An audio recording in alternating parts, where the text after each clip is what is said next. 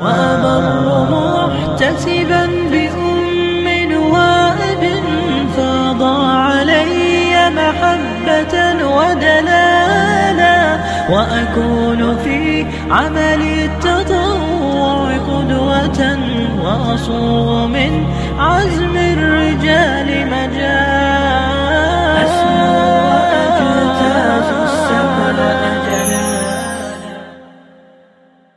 وَلَوْ شَاءَ اللَّهُ لَجَعَلَكُمْ أُمَّةً وَاحِدَةً ولكن يضل من يشاء ويهدي من يشاء قال السعدي يعطي الهداية من يستحقها فضلا ويمنعها من لا يستحقها عدلا فتزل قدم بعد ثبوتها قدم ثابتة ومع هذا زلت فكيف بقدم مضطربة مهتزة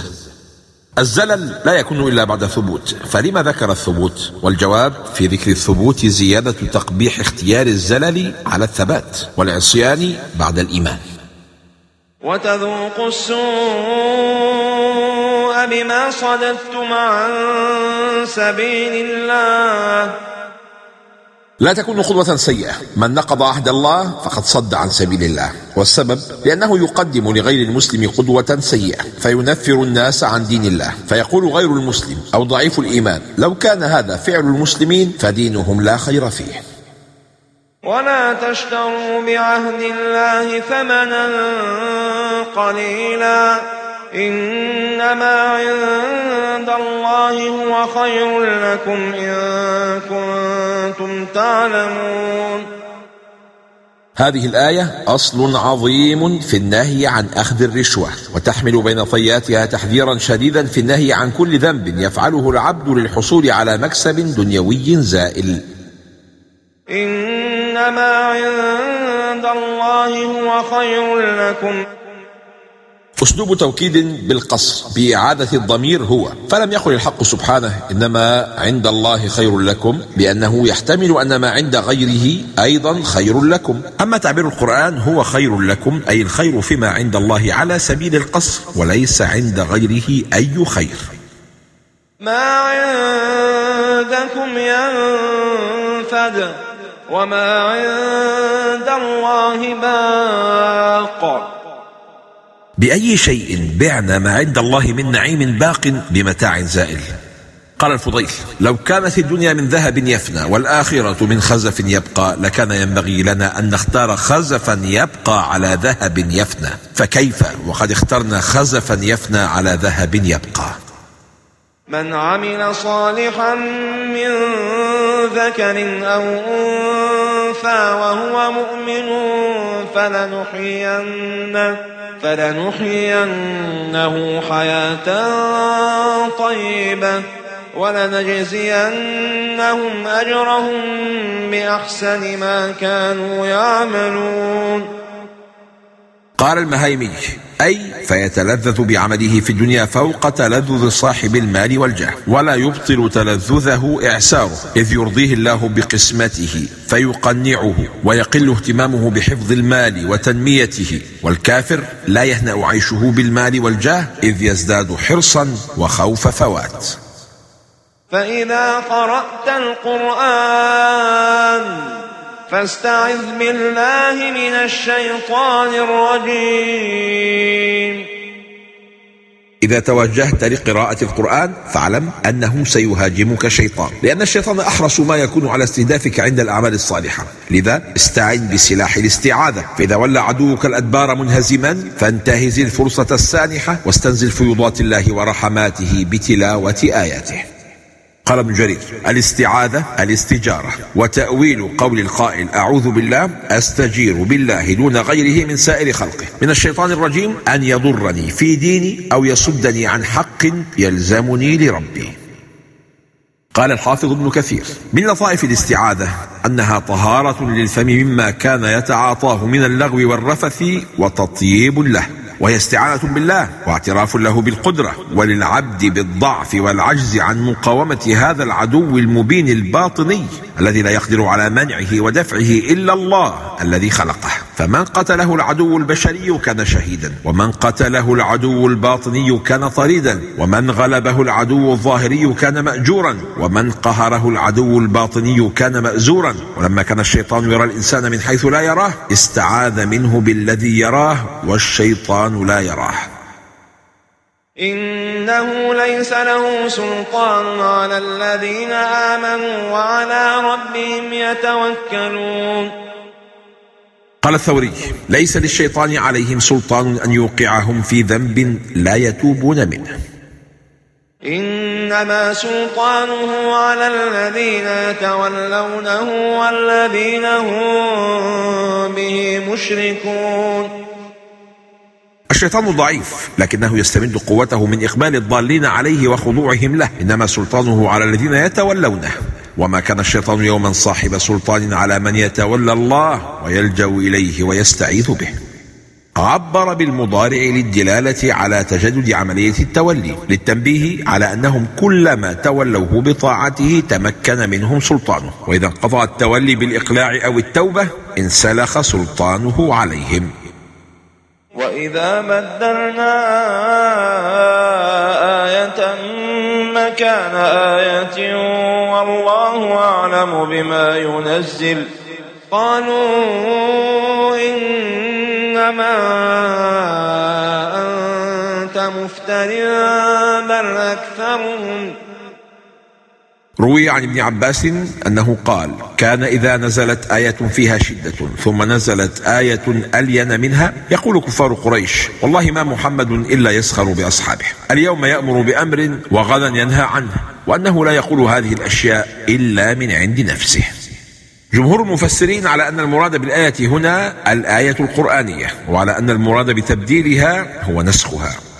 قال صاحب الكشاف تبديل الآية مكان الآية هو النسخ والله تعالى ينسخ الشرائع بالشرائع لأنها مصالح وما كان مصلحة بالأمس يجوز أن يكون مفسدة اليوم وخلافه مصلحة والله تعالى عالم بالمصالح والمفاسد فيثبت ما يشاء وينسخ ما يشاء بحكمته أنواع النسخ ثلاثة الأول نسخ الحكم وبقاء التلاوة ومثاله يا أيها الذين آمنوا إذا ناجيتم الرسول فقدموا بين يدي نجواكم صدقة منسوخ بقوله تعالى أشفقتم أن تقدموا بين يدي نجواكم صدقات فإذ لم تفعلوا وتاب الله عليكم فأقيموا الصلاة وآتوا الزكاة وأطيعوا الله ورسوله والله خبير بما تعملون الثاني نسخ التلاوة وبقاء الحكم ومثاله ما أخرج مسلم في صحيحه من حديث أبي موسى الأشعري أنه بعث إلى قراء أهل البصرة فدخل عليه ثلاثمائة رجل قد قرأوا القرآن فقال أنتم خيار أهل البصرة وقراؤهم فاتلوه ولا يطولن عليكم الأمد فتقسو قلوبكم كما قست قلوب من كان قبلكم وإنا كنا نقرأ سورة كنا نشبهها في الطول والشدة ببراءة فأنسيتها غير أني قد حفظت منها لو كان لابن آدم واديان من مال لابتغى واديا ثالثا ولا يملا جوف ابن ادم الا التراب الثالث نسخ الحكم والتلاوه ومثاله حديث عائشه انها قالت كان فيما انزل من القران عشر رضعات معلومات يحرم ثم نسخن بخمس معلومات فتوفي رسول الله صلى الله عليه وسلم وهن فيما يقرأ من القرآن ومعنى فتوفي رسول الله صلى الله عليه وسلم وهن فيما يقرأ من القرآن أي عند من لم يبلغه النسخ لغاية ذلك الوقت قل نزله روح القدس من ربك بالحق روح القدس هو جبريل عليه السلام ووصفه بالقدس لطهارته وبركته فهو المطهر من أي خطأ خاصة أثناء تبليغ الوحي من رب العالمين وسمي روحا لما يحمل من الرسالة الإلهية التي تحيا بها القلوب ليثبت الذين آمنوا وهدى وبشرى للمسلمين من مقاصد انزال القران تثبيت المؤمنين على الاستقامه وهدايتهم الى الطريق المستقيم وتبشيرهم بانهم على الحق المبين ولقد نعلم انهم يقولون انما يعلمه بشر لسان الذي يلحدون اليه اعجمي وهذا لسان عربي مبين قال ابن كثير ويشيرون إلى رجل أعجمي كان بياعا يبيع عند الصفا وربما كان النبي صلى الله عليه وسلم يجلس إليه ويكلمه بعض الشيء وذاك كان أعجمي اللسان لا يعرف إلا اليسير من العربية أخبروني بربكم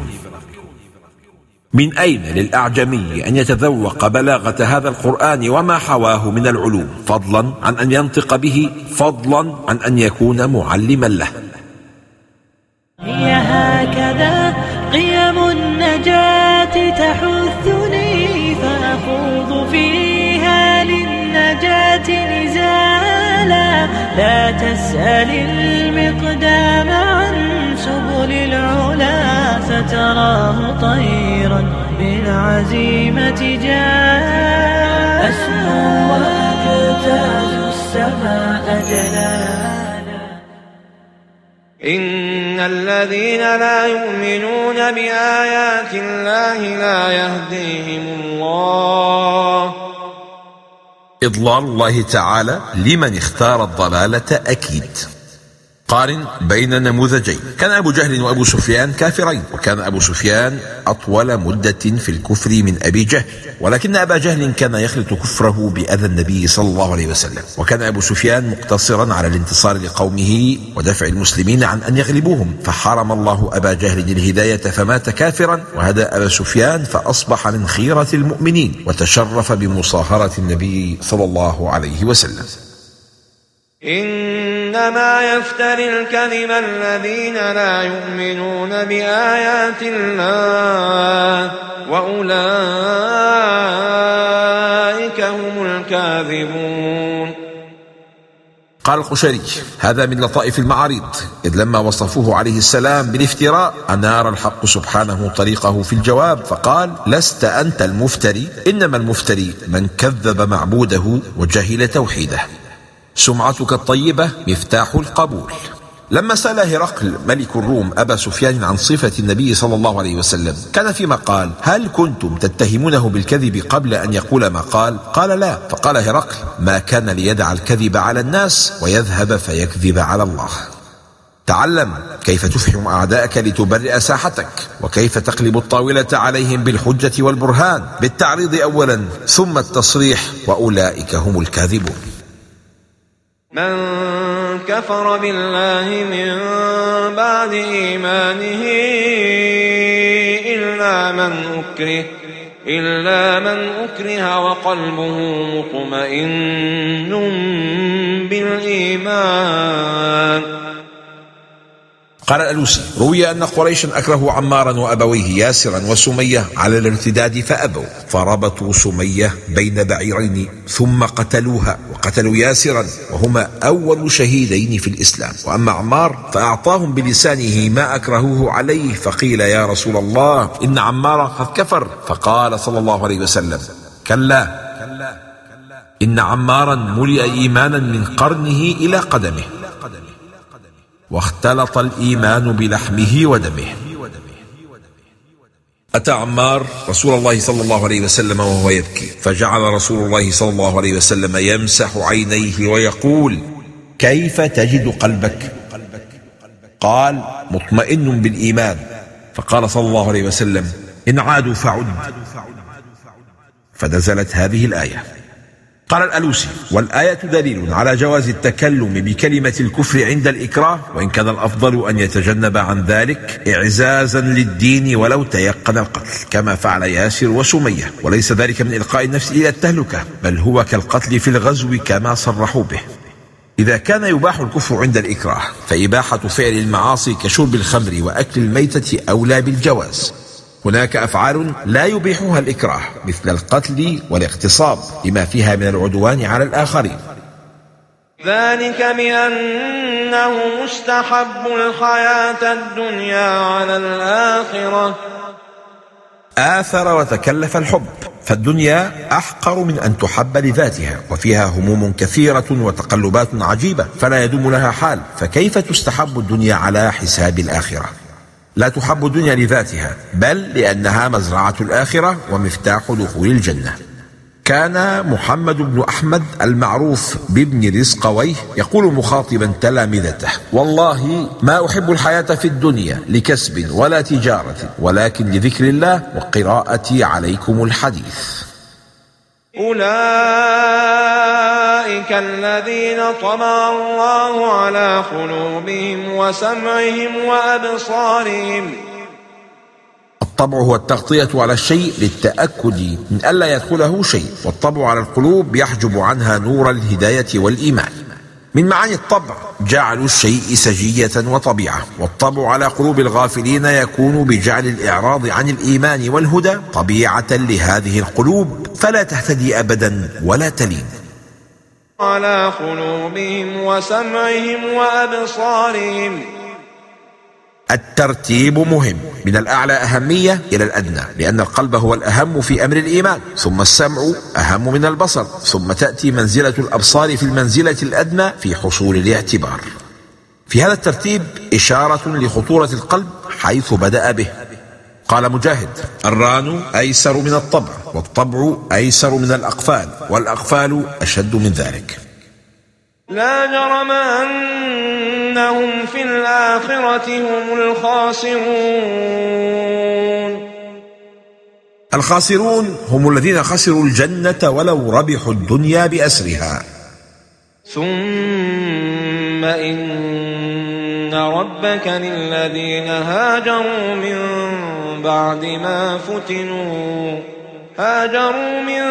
بعد ما فتنوا ثم جاهدوا وصبروا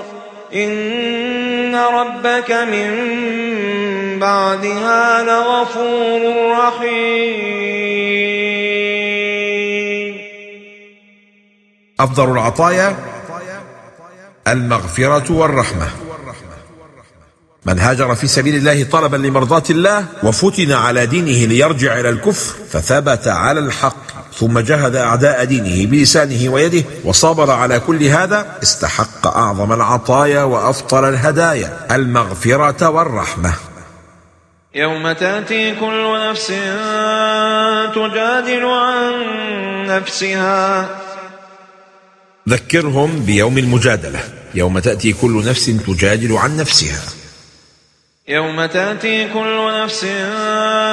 تجادل عن نفسها وتوفى كل نفس ما عملت وهم لا يظلمون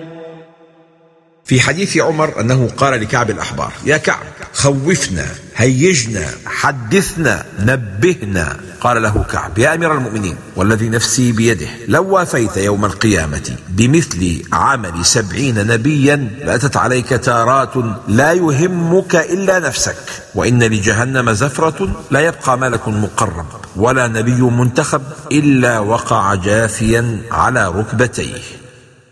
فكفرت بأنعم الله